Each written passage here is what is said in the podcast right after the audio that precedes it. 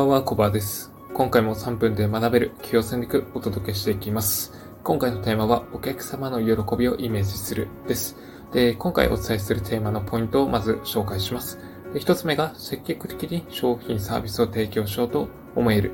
で、2つ目が、あ価格を上げることへの罪悪感がなくなる。で、3つ目が、お客様が感じる一番の価値は変わること。で、4つ目が、仕事を通じてお客様に喜んでもらう。5つ目が、普段からお客様、かっこ見込み客が幸せになるのをイメージする。で、最後6つ目が、集客からサービスの提供のプロセスは、恋愛と同じです。で、え、これらについて、えー、お話ししていきます。で、まず、そうなんですけど、何か商品サービスを提供するときに、まあ、抵抗があるっていうふうに感じる人は多いと思います。まあ、それはなぜかと言いますと、自分が提供する商品やサービスがお客様にとって本当に役立つかどうかっていう、そこに対する自信が欠けているっていうことがあるんですね。で、まあ、実際どうすればお客さんにとってそれが価値あるものであるのかっていうところなんですけど、まずまあお客様にヒアリングして不安とか悩みとかをきっちりリサーチすることが大事です。で、それを満たすための、あの、商品サービスを作るんですけど、まあ、その商品サービスを提供することによって、お客様がどんなあ幸せを感じたりとか、喜びを感じられるのかっていうのを、まず想像しておくっていうところが大事なんですね。で、それを、あの、お客さんにも伝えておきます。で、私の商品サービスを使うことで、こういうメリットがありますよ、こういう感情を得られますよっていうのを、まず、あのちゃんと話をして、えー、感じてもらう必要があります。こそんな感じで、えー、臨場感、まあ、より良い未来が得られるっていうのをこう分かっていれば、はい、あの、スムーズに商品提供はしやすくなります。はい。で、まあ、それによって、えー、まあ、価格とかも、あの上げることにも、なんか罪悪感っていうのが減ってきますね。まあ、その商品サービスがどれだけの価値があるのかっていうのをきちんと伝えて、それに見合った価格をただ単に設定すればいいわけです。まあ、仮に月収100万円を、あの、達成するための、なんですかね、コンサルティングの方法であったりとか、あの、ターゲット層のどういった人にアプローチすればいいですよとか、そのターゲット層になる方とどういうふうにして仲良くなればいいのか、その人たちがどんな悩みを持っているのかっていう、そういったところをきちんと教えるサービスを提供するとか、まあそうですね、あとは、あの、集客できるホームページえー、普通のホームページって言えば、やっぱ10万とか、まあ、20万とか安い値段で、えー、作れるものがあるんですけど、まあ、それはちょっと、えー、見込み客のアクセスが呼び込みにくいものだったりするわけなんですけど、それを毎月、えー、10件、えー、制約が取れるようなホームページを作成すると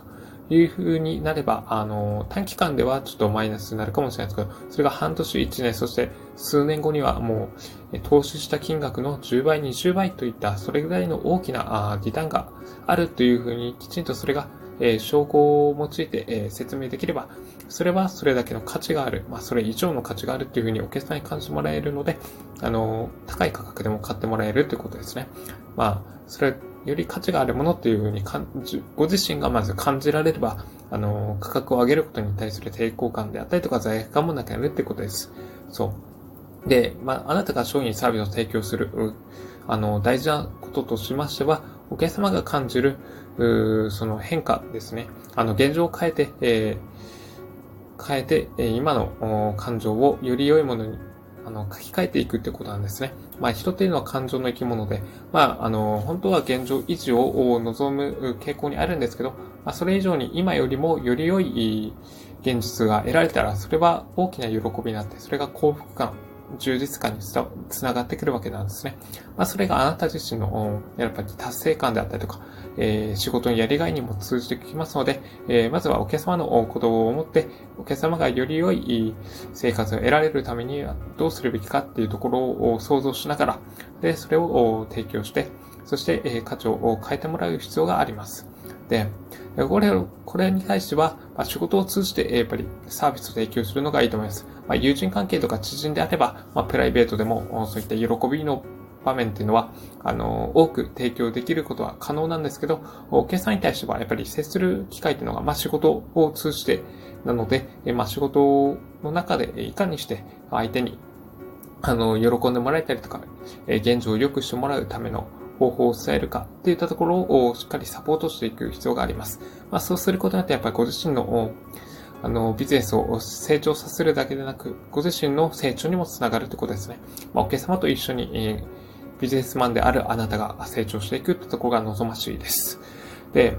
あの、お客様により良いサービスを提供していくためには、あの、普段からお客様であったりとか、見込み客が幸せになることをきちんと、あの、イメージしておくといいでしょう。まあ、あの、なんですかね、まとまった時間を取るのに、やっぱり、うん、なんですかね、なんか最初は抵抗があるかもしれません。なので、えー、まあ、通勤時間であったりとか、あとはそうですね、トイレに入っている時とか、お風呂に入っている時とか、あの、寝る前であったりとか、朝起きてすぐとか、うん、なんか、あの、コーヒーを入れるまでのちょっとした、あの、時間が空いたりするので、まあ、そういった時間に、まあ、お客様のことをイメージするお客様が、えー、自分の商品、サービスを提供することで、どんな、あの、明るい未来を得られているのかっていうのを、あの、考えてみるだけでも、効果はあると思います。それが、あの、いざ、あの、お客様に、え商品、サービスを提案するときに生きてくると思いますので、そういった小さな積み重ねっていうのを大事にしていきたいというところです。で、えー、最後なんですけど、集客サービスの提供のプロセスは恋愛と同じってことなんですけど、おまあ学生時代とか、まあ学生時代だけじゃなくて、まあ社会人になってからもそうなんですけど、好きな女の子にアプローチするとき、まあ相手に振り向いてもらうためには、どうすればいいのかっていうところなんですけど、まあ相手が価値を感じるっていうところをまず提供していくってことなんですね。あの、無償の愛っていうんでしょうか。うん。まあ、うまくいくかどうかを別にしまして、相手がどんなことに興味が持っていて、どんなことをすれば喜んでもらえるのかっていうのを、まずはイメージしてみます。まあ、あの、相手がチョコレート好きであれば、まあなんかチョコレートを渡したりとか、うん。まあ、いきなりそうするわけなんですけど、あの、ちょっとした会話から始まって、相手がなんか、